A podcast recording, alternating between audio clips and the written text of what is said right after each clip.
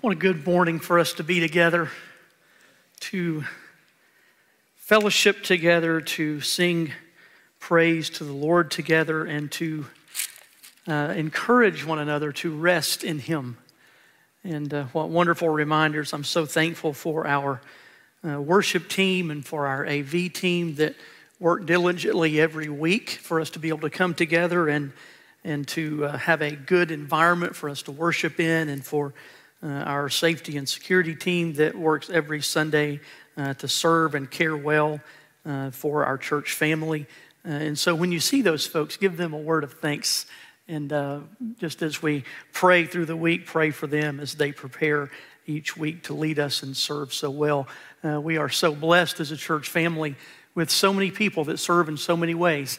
And we're reminded by that as we come to this part of the new church year uh, last Sunday night, we started our new Awana semester, and uh, we started children's choirs this week on Wednesday night and university classes. And at our Soddy Daisy campus started a new thing for children called Club 316. And so uh, all the volunteers are back in place. And I was just reminded this week of all the people who serve diligently each week to take such good care of this church family. And uh, we are so grateful for them. Uh, let me invite you this morning to open your Bible to Genesis chapter 40. And as you open your Bible, go ahead and buckle your seatbelt because we've got two chapters to cover this morning. And I want to do my best to cover them well and, and efficiently, uh, but at the same time to uh, take great care to not uh, uh feel like we're rushing through the scripture. We don't want to rush through the text. Uh, that's why we open our Bibles at this time, because the Bible is God's revelation of Himself to us, and we don't want to rush through Him revealing Himself to us in His Word, because we want to come and not just learn about uh, Joseph or some other characters that we're introduced to in this part of the context of the narrative. But I want us to focus in and, and sort of slow roll past this large chunk of text so that we can glean some truths about God and about ways that we can be encouraged, particularly in our suffering. Remember, we're talking about uh, suffering, looking at the life of Joseph and things that we can learn about these dual truths of God's sovereignty and our suffering. And in Genesis chapter 40 and 41, We've seen in the prior chapters God's sovereignty at work, but now, as this narrative is about to take a very dramatic turn in Joseph's life for circumstantially the better, we're about to see some loose ends be tied up and God's sovereignty on full display. And so I want to go back and look at some of the context of these two chapters. When we last left Joseph, he had been falsely accused and thrown into prison uh, by Potiphar, uh, his master in the house. And remember, we looked at the bookended truths in chapter 39 that God is with Joseph and God is with Joseph when he goes to, to prison. The, the chief jailer puts him in charge of everything. We find that, that the Lord was with him. And then in chapter 40, we pick up the text as we look at some of the context that we see here. I want to move through part of this narrative so we can be introduced to some of the new players in the narrative, if you will.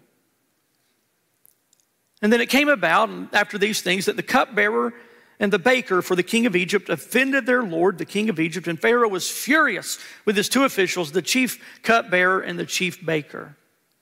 And so he put them in confinement in the house of the captain of the bodyguard in the jail, the same place where Joseph was in prison. And the captain of the bodyguard put Joseph in charge of them, and he took care of them, and they were in confinement for some time. And then the cupbearer and the baker for the king of Egypt, who were confined in the jail, both had a dream the same night, each man with his own dream, and each man with its own interpretation.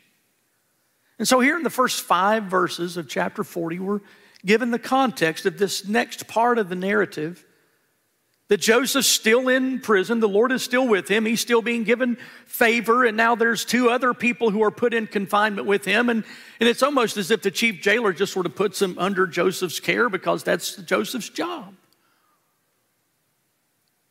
And they both have a dream. Now, you'll note that in the first dream that Joseph has, back in the earlier part of the narrative, we're not told that God gave him the dream, but it's sort of left to be impl- implied because of what comes in the next you know, 13 chapters of the book of Genesis. And here we're not told that God gave them the dreams, but that they had dreams, but it's sort of implied in the text. I make point of that to note because what's going to come in the chapter 41 is specifically said. But we believe, and we've got no reason to think otherwise from the context and the implications of the text and the things that happen from the text, that things that happen in dreams ultimately are fulfilled, that God is the giver of all of these dreams, in Joseph's dreams, now in these people in prison, and ultimately in Pharaoh's, that God gives these things. And so when Joseph came to them in the morning and observed them, behold, they were dejected. And he asked Pharaoh's officials who, who were with him in confinement in his master's house, Why are your faces so sad today? Then they said to him, We have had a dream, and there is no one to interpret it. And then Joseph said to them, Do not interpretations belong to God? Tell it to me, please. And so the chief cupbearer told his dream to Joseph and said to him, In my dream, behold, there was a vine in front of me, and on the vine were three branches, and it was budding, and the blossoms came out, and the clusters produced ripe grapes. And now Pharaoh's cup was in my hand, so I took the grapes and squeezed them into Pharaoh's cup, and I put the cup into Pharaoh's hand. And then Joseph said to him, This is the interpretation of the three branches. They are three days. Within three more days, Pharaoh will lift up your head and restore you to your office. And you will put Pharaoh's cup into his hand according to your former custom when you were his cupbearer. Only keep me in mind when it goes well with you, and please do me a kindness by mentioning me to Pharaoh and get me out of this house. You may want to pay particular attention to verse 14. Interpretations belong to God, but please tell it to me. He gives him an interpretation, but he says, Now just do me this kindness. When this happens, hear the confidence in his voice. When this happens, when you're restored unto Pharaoh, please do me a kindness and remember me and get me out of this place. Remember, God is with him, God's given him favor. But if you're the favorite prisoner in prison, you're still where? In prison. Through this whole part of the context, he's still, even though he's got God's favor and has had God's favor in all of these places, and he's been put in positions that that are favorable, but when you're a slave in a house, even if you're the favorite slave, you're still a slave. And if you're a favorite prisoner in prison, you're still in prison. So we have some insight here in verse 14. Joseph would really rather not be there. So remember me. When this happens, remember me and get me out of here. For in, I was, in fact, kidnapped from the land of the Hebrews. And even here, I've done nothing that they should put me into this dungeon. And when the chief baker saw that he had interpreted favorably, he said to Joseph, I also saw in my dream, and behold, there were three baskets of white bread on my head. He got a good interpretation. I can't, I eagerly tell him mine. And being a baker, he's got baskets of bread on his head, so please tell me. And in the top basket, there were some all sorts of baked goods for Pharaoh, and the birds were eating them out of the baskets on my head. And, and, and I, I want to guess a little bit here, but it's almost like there's an eagerness in his telling of, of his dream of it turned out well for him. So tell me that how in three days the, the Pharaoh is going to restore me unto my role. If you've read this before, you know it takes a dramatic turn here for the baker. Then Joseph said, This is the interpretation of three baskets or three days. I feel like he's like, Yes, and? Three days, three baskets. I get it. I see a theme going here. And Pharaoh will lift up your head, not just lift up your head and restore you, know, he'll lift up his head from you. If there was a if there was a, a, musical background right here, it may go bum, bum, bum. Lift, head, lift up your head from you.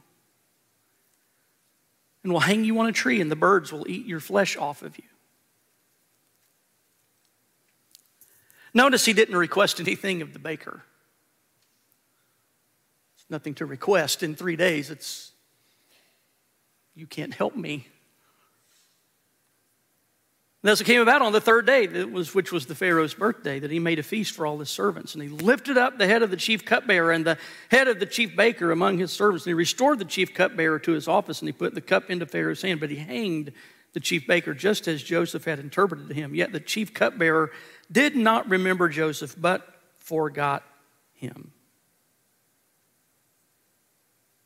Verse 14 Keep me in mind. End of the, te- end of the chapter, Joseph's forgotten. Chapter 41, verse 1. Now it happened at the end of two full years that Pharaoh had a dream, and behold, he was standing by the Nile. I say all of this part of the context here to get us some introduction to new characters and also to give us another time stamp. Joseph was 17 when he was kidnapped and sold. Some time has passed in his suffering. And after giving the interpretation and giving the request to the cupbearer, now two more years have passed. We have some more of the context.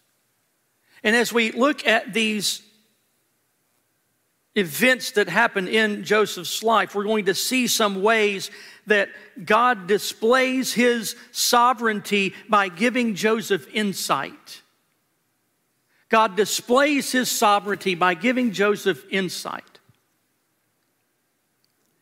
Way back in the beginning part of the narrative, God gave Joseph insight into what was coming through Joseph's own dreams.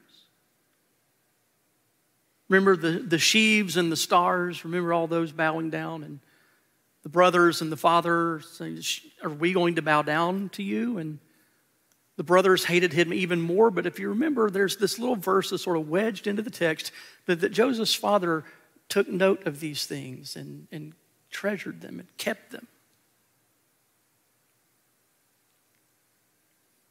In all of this time, Joseph is acting and living and behaving and reacting as one who has been given some insight into what's coming through these dreams. So God gives Joseph insight by sovereignly putting these dreams in him as he slept so that he could see what was coming.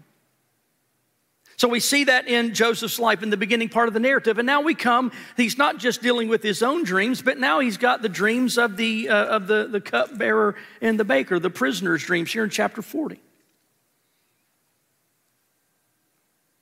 And he says all, all interpretations belong to God. So tell them to me. And so God gives Joseph insight into the dreams of other people not because Joseph's so good at interpreting dreams, because Joseph readily recognizes all of these interpretations come from God. So you, you tell them to me and, and I'll give them to you, but God is the one who gives them to me. And with wonderful accuracy to the time and to the events, Joseph interprets the dreams for the two prisoners. And as we move into chapter 41, we see at the end of two full years that the Pharaoh himself had a dream. And behold, he was standing by the Nile. And lo, from the Nile there came up seven cows, sleek and fat, and they grazed upon the marsh grass. And behold, seven other cows came up after them from the Nile, ugly and gaunt. And they stood by the other cows on the bank of the Nile. And the ugly and gaunt cows ate up the seven sleek and fat cows. And then Pharaoh awoke. He fell asleep and dreamed a second time. And behold, seven ears of grain came up on a single stalk, plump and good. And then behold, seven ears, thin and scorched by the east wind, sprouted up after them. And the thin ears swallowed up the seven plump and full ears. And then Pharaoh awoke, and behold, it was a dream. Now it came about in the morning that his spirit was troubled. And so he sent and called for the magicians of Egypt and all the wise men. And Pharaoh told them his dreams, but there was no one who could interpret them to Pharaoh. And then the chief cupbearer spoke to Pharaoh, saying, I would make mention today of my own offenses. Pharaoh was furious with his servants, and he put me in the confinement of the house of the captain of the bodyguard, both me and the chief baker. And we had a dream on the same night. He and I, each of us dreamed according to the interpretation of his own dream.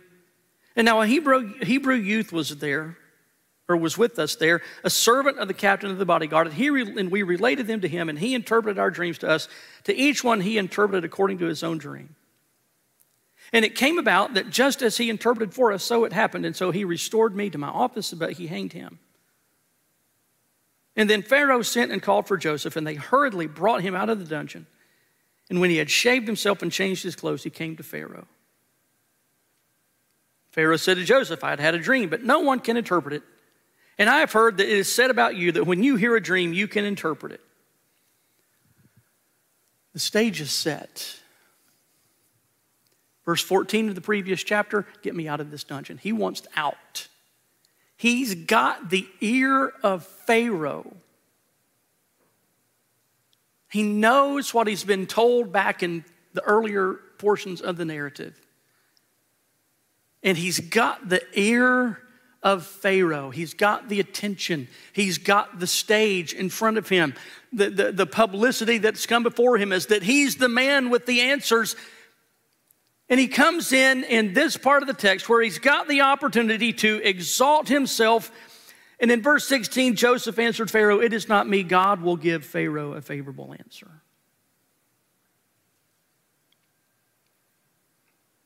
Now, as we move forward through the text, we're going to see that Joseph gives the interpretation. God displays his sovereignty. Now, it makes sense. It makes sense that way back in the earlier part of the narrative, for God to speak to a God follower through a dream. There's no reference, and there's no cultural expectation that the baker or the cupbearer would be a God follower. But yet, God puts dreams in their mind. Pharaoh is not a God follower. He views himself to be God, but yet God exercises his sovereignty by giving Pharaoh these dreams and we see as the, as, the, as the passage moves through and Joseph gives the, determina- gives the interpretation. If you look in verse 25, it says, Now Joseph said to Pharaoh, Pharaoh's dreams are one and the same. God has told Pharaoh what he's about to do. Joseph puts the sovereignty of God on full display through the insight that he's given, recognizing Pharaoh, you didn't muster these things up. God put the one true God, put these things in you to show you what he's about to do. They're not just some random things. You didn't eat something wrong. The one true God has declared to you what he is about to do. God's sovereignty on full display through the insight that he gives Joseph. By giving these dreams and giving Joseph the ability to interpret the, these dreams. And as we've seen in this text, Joseph displays God's sovereignty by giving God credit. And I told you last week I didn't like one of the words. I don't like this one either. But I, I can't find a better one. Joseph, at no place in this text, exalts himself with the ability to interpret dreams. Go back and look in, in his dreams, and he merely tells what happened. You go back and look in chapter 40, verse 8, like we saw just a moment ago, when he's talking to the two prisoners, we've had a dream and there's no one to interpret it. Then Joseph said to them, Do not interpretations belong to God? Can't find anyone to interpret it because no one's listening to God. Jump ahead into the life of Pharaoh. He's called all the magicians and everyone else, they got no idea. Because if God is the one who's bringing the interpretations, God's not speaking through magicians, He's speaking through His little guy that got forgotten. So we see Joseph displaying God's sovereignty by giving God credit for what God is doing. We saw just a moment ago in 41, verse 16. He's got the ear, he's got the eye, he's got the stage. It's not me. God will give Pharaoh a favorable answer there in 41, verse 16. It's not me. Verse 25, again, Pharaoh's dreams are one of the same. God has told Pharaoh what he is about to do. And then as we move through the text, talking about the seven years of abundance and seven years of famine, if you look down in verse 31, so abundance will be unknown in the land because of the subsequent famine. It will be very severe. Now, as for the repeating of the dream to Pharaoh twice, it means that the matter is determined by God and God will bring it about quickly chapter 41, verse 32. The matter's determined. A few verses before, God has told you what He's about to do, and He's given it to you twice. And so the fact that He repeated Himself tells me it's determined. In the determination and the execution of the matter, this is what's coming.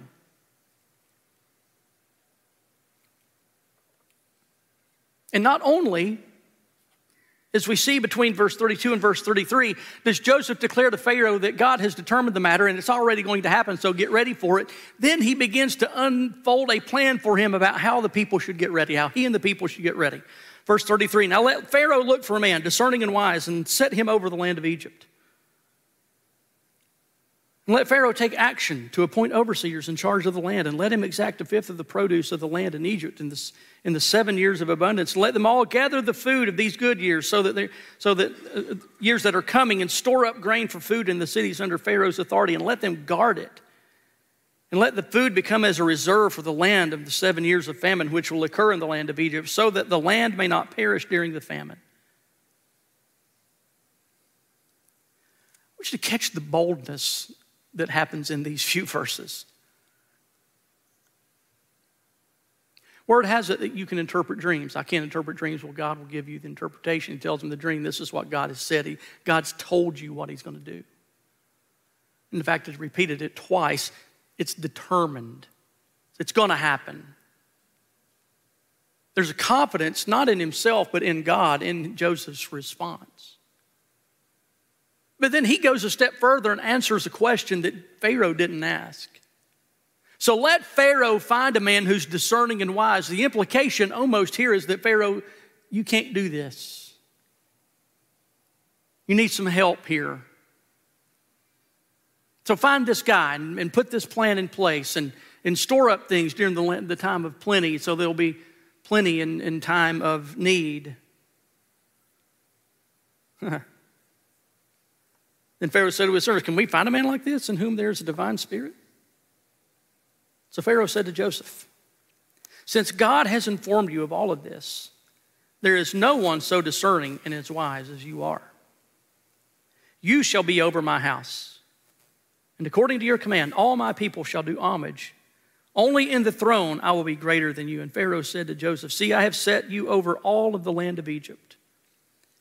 And then Pharaoh took off his signet ring from his hand and put it on Joseph's hand and clothed him in the garments of fine linen and put the gold necklace around his neck. And he had him ride in his second chariot. And they proclaimed before him, Bow the knee, and set him over all the land of Egypt. Moreover, Pharaoh said to Joseph, Though I am Pharaoh, yet without your permission, no one shall raise his hand or foot in all the land of Egypt.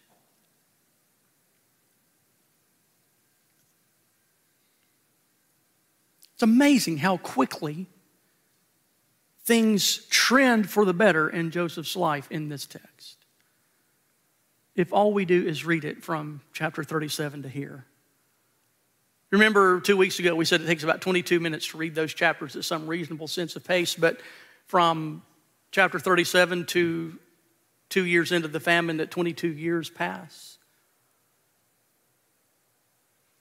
There's been a minute that's happened since Joseph had his first dream in here. And up until this point, all the trending is in the midst of trial. He's kidnapped, he's abandoned in a pit. He's rescued from the pit only to be sold into slavery. He's rescued from slavery, put in a position of favor in Potiphar's house, only to be falsely accused and thrown into prison. And he's put in prison and given favor in prison only to interpret dreams and then be forgotten for two more years. And then he automatically, it seems, has an audience with Pharaoh and points Pharaoh to the one true God. I can't give you the interpretation, but God will. And God has shown you what He's about to do, and He's repeated it twice. So He's determined what's going to happen. And here's the way that you can save your people. Even Pharaoh recognizes it's not Joseph. Is there a man in Egypt like this who has the presence of a divine spirit?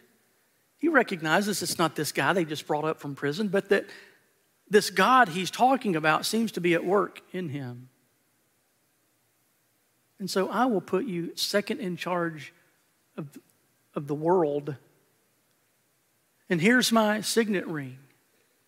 Culturally, we need to catch what that knows. That's, that's you give your word, it's like giving my word.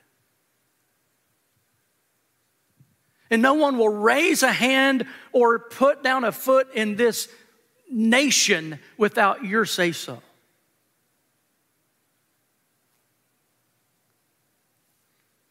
God uses trial to position Joseph.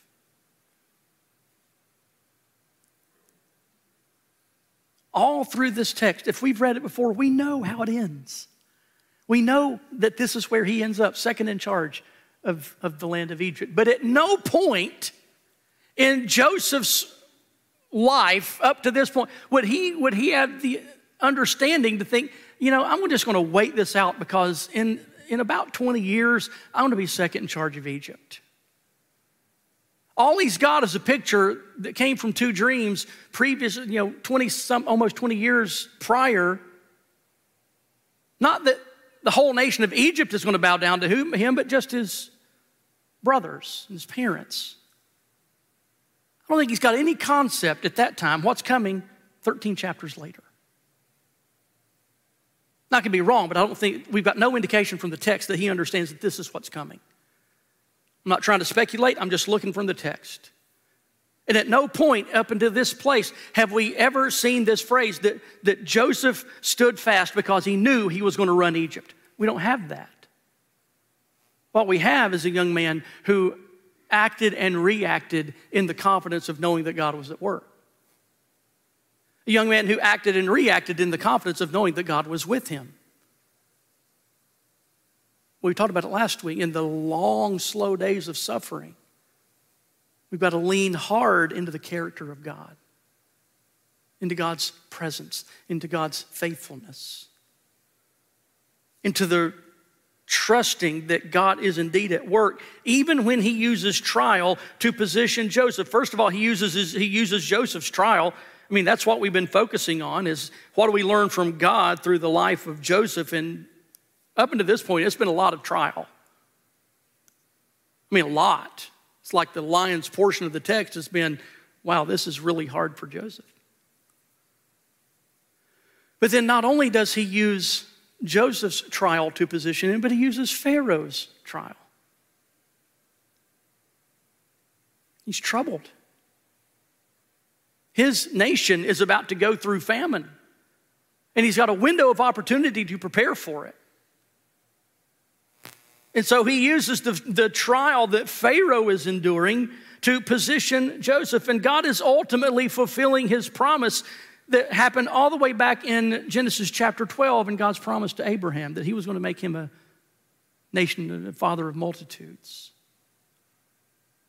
Because if we, if we push on through Genesis on into Exodus, we know that, that when Joseph saves his family, that they hang around for a bit, begin to multiply. By the end of chapter, at the end of book of Genesis, there's a bunch. And at the beginning of the book of Exodus, there's a bunch more. And Joseph's gone, and there's a Pharaoh who arises that did not know Joseph. Now, this mass of people are going to go back home, and God exercising his faithfulness to keep his word not merely to Joseph, but all the way back to Abraham. God using these trials, these things that are under his sovereign care to position his servant that will enable this process to, to unfold, that, will see, that we will see God's faithfulness to keep his word all the way back in Genesis chapter 12. Because in this text, all the way through it, every part of it, but specifically here, we can see where it begins to be on display more predominantly, ultimately, in all these things, God is glorified. Ultimately, in all of these things, God is glorified. Let's pick up the text. Then Pharaoh named Joseph, and I've been working for six days to try to say these names. And I can't. So then Pharaoh named Joseph Zaphanath Paneah. If I'm wrong, correct me at the end of the service. And he gave him Asenath, the daughter of Potiphera, priest of On, as his wife, and Joseph went forth over the land of Egypt. And now Joseph was 30 years old when he stood before Pharaoh, king of Egypt. Timestamp. Whenever you see one of those, take note. How old was Joseph when all this started? 17. Now he's 30. I'm not a math guy, but that's, that's doable. That sounds like 13 years to me. Is that accurate, math people? 13 years. 13 years of trial and difficulty. From the favored son to becoming the favored slave, to be the favored prisoner, to now be the favored under Pharaoh. Took 13 years. The ultimate goal of this series is that God is glorified and that his people who are enduring trial would be encouraged. As we learn lessons about the character of God from the life of Joseph. 13 years. And the trial isn't over. Because we're going to have seven years of plenty, then famine's coming, and some more trial is coming. More difficulty is coming. And ultimately, he's going to confront his brothers. If you jump ahead in the text for a week. And you're going to see some grieving that comes. So just because he's been put in a more comfortable position doesn't mean that the trial is over. But 13 years have passed 13 years of hardship. And if you know this text, all of these weeks we've been waiting to get to this part because we know it gets better. And there's some light at the end of the tunnel, and some of these loose ends begin to be put together, and, and it, it's tied into a nice bow on top. And we want our suffering and our trial to end this way. Lessons that we learn about the character of God, about His presence, about His faithfulness, about the fact that He is at work and He is positioning and He is moving and He is exercising His sovereignty. And we want to, in our own trial, get to the end of it so we can see how it all gets put back together and it's all sort of reconciled and it's all nice and neat and tidy. And up until Genesis chapter 41, the latter third of the chapter, it's not tidy for Joseph. There's nothing about the text that promises that our suffering and our trial will end this tidy. But it is purposeful. Not all suffering is punitive, but it is all purposeful. Consider it all joy when we encounter various trials, knowing that the testing of our faith produces endurance. Let endurance have its perfect result in us, that we would be perfect and complete, lacking in nothing. God is at work, God is present, God is with us. He's promised to never leave us nor forsake us. And through the indwelling of the Holy Spirit, He's not merely with us, but He's in us. And so, if we're on the backside of a season of trial and we can look back and we, we have things in some sort of a bow and we understand some of what God has done and we can recognize that and glorify God in that and we can rest in that and rejoice in it, then enjoy that place. But if you're right in the midst of it, we recognize that nothing in this text has been on fast forward. 13 years trial, difficulty, suffering, abandonment, being forgotten, falsely accused. But in all those times, God is at work. In all those times, God is present. And Joseph recognizes that as chapter 41 unfolds. Now, Joseph was 30 years old when he stood before Pharaoh, king of Egypt. And Joseph went out from the presence of Pharaoh and went through all the land of Egypt. And during the seven years of plenty, the land brought forth abundantly. So he gathered all the food in these seven years, which occurred in the land of Egypt, and placed the food in cities. He placed in every city the food from its own surrounding fields. And then Joseph stored up grain in great abundance, like the sand of the sea, until he stopped measuring it, for it was beyond measure.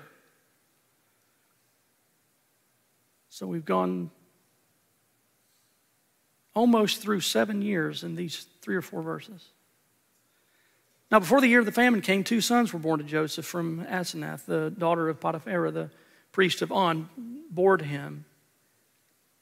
And Joseph named the firstborn Manasseh, for he said, God has made me forget all my trouble and all my father's household. God has made me forget. God has made me forget. Did you forget it happened? Like, oh, I don't remember how I got to Egypt. Of course not. But he's moved, moved from it. It's not like the events of the last 20 years now have escaped his notice. But it's, he, he's moved from it. God is glorified. He's recognizing that not I've been able to forget these things, God has moved me from them. God has made me forget all of my trouble and all of my father's household. And he named the second Ephraim, for he said, God has made me fruitful in the land of my affliction. God has made me fruitful.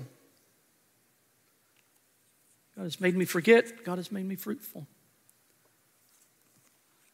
He glorifies God in the land of his what? How does he refer to it? In the land of my affliction. And still not home.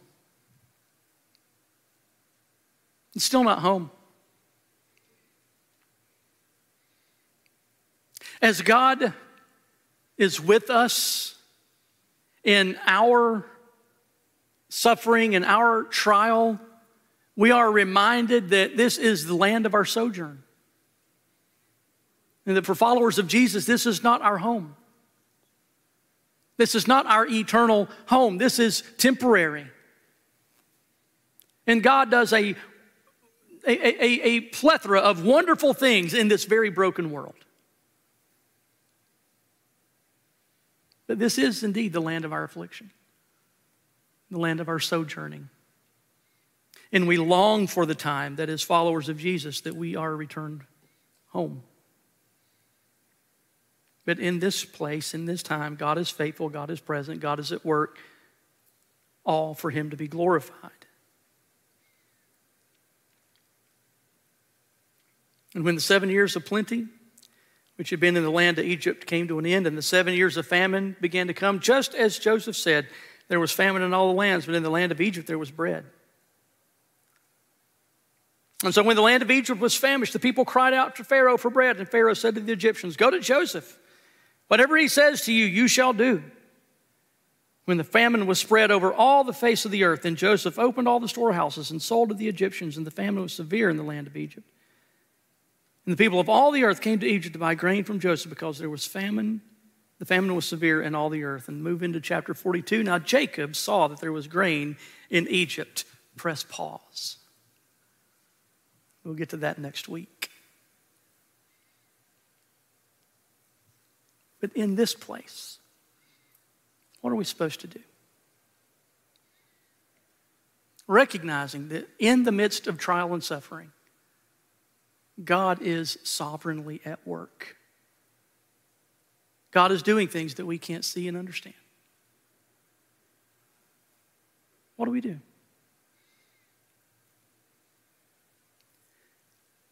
We're never told this phrase throughout the text at Joseph's life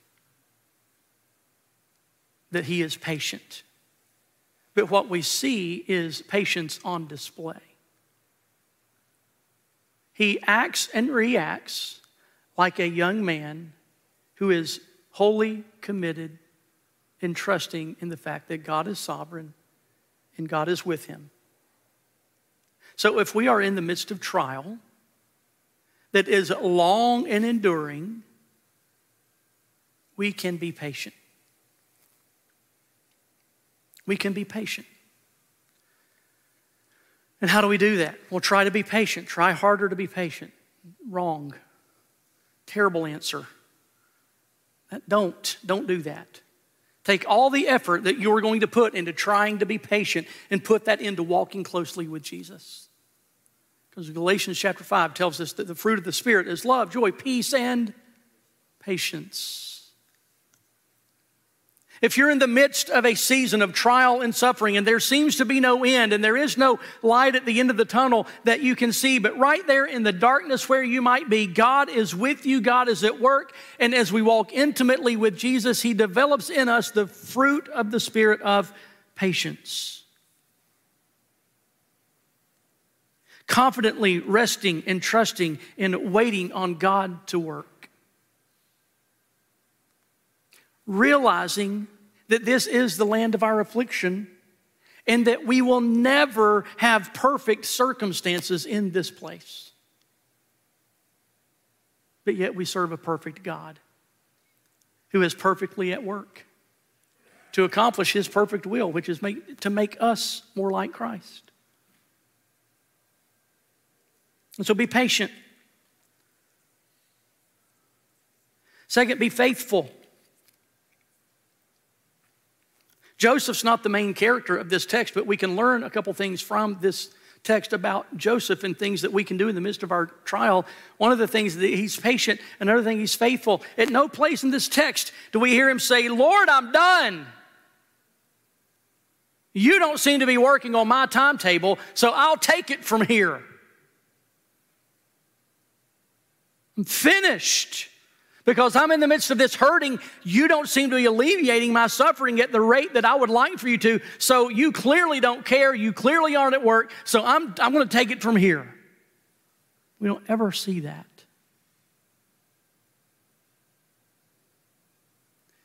When you get restored to your position, remember me so I can get out of here. And he's forgotten for two years.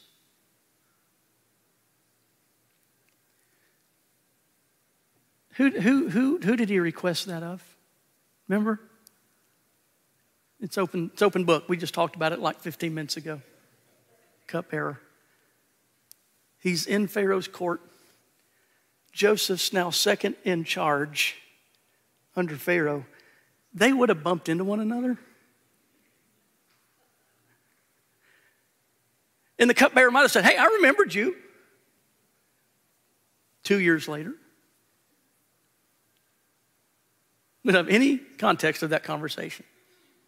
I wish we did. What we do have is evidence Joseph displaying patience and faithfulness in the midst of trial and suffering.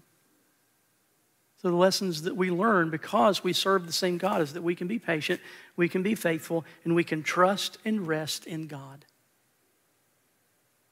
Trust and rest in God. If you are in the midst of trial, you might be ask, asking some questions of why. Why is God causing this or allowing this? I don't know specifically, but we can know principles from the text of Scripture that God is at work, that God is always at work in shaping us more into the image of Jesus, that God is indeed good, that God is faithful, God does not abandon his people. God is working for His glory and for our good, and sometimes that comes through trial. And I don't say that in some sort of naivete as one who's never been touched by difficulty or never walked through seasons of trial with people. I don't say that to be dismissive about your pain or your struggle or your hurt. But the goal of this whole series is for us to turn our attention away from our suffering, but onto God, and to recognize His faithfulness and His goodness and His trustworthiness, and to give our view something other than our own struggle, but to think, God, what, not just why are you doing this to me, but what are you doing in me? What are you doing around me for your glory? How are you using this? Knowing that this trial is not just for the sake of me hurting, but that there's something functional and purposeful that ultimately is glorifying to God in it and through it. that in this world we will have trouble, but I give you my peace. Not as the world gives, but as I give to you. Because in the midst of trial, God is sovereign. God's sovereignty is on display. And He's good, He's faithful, He's present, and we can rest and trust in Him for Him to fulfill His purpose that works ultimately for His glory. Let's pray together. Father, trial and suffering and difficulty are hard. And you are a good, good Father. And you do not take some weird joy in seeing your children struggle.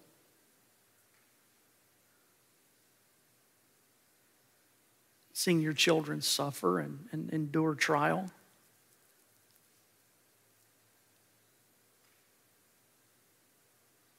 As we talked about in the first week, that sometimes trial does come as a result of sinful behavior, and sometimes it does come as discipline from you, but sometimes it doesn't. It's not always punitive, but it is always purposeful. And we see that in Joseph's life, that it doesn't seem to be disciplinary for him, but rather you working to fulfill your promises that you made 30 chapters before. And so, Lord, right now, for this church family, for, for the people in our family right now that may be going through trial, Lord, will you encourage them? Draw them close to you. Minister to them through the indwelling of your Holy Spirit. Draw them to intimacy with Jesus through the Spirit and through your word. And Lord, will you give them hope? And Lord, for those in this church family who are in a season of ease, will you help us to love one another well and to bear one another's burdens, and in doing so, fulfill the law that you gave us to love you and to love each other? Recognizing that in all these things, we must be dependent upon you. Lord, thank you that you love us. Thank you that you are good. Thank you that you are trustworthy. Thank you that you are sovereign and nothing in our life is outside of your control. Lord, help us today to rest in you. We love you. We worship you. And it's in Jesus' name that we pray. Amen.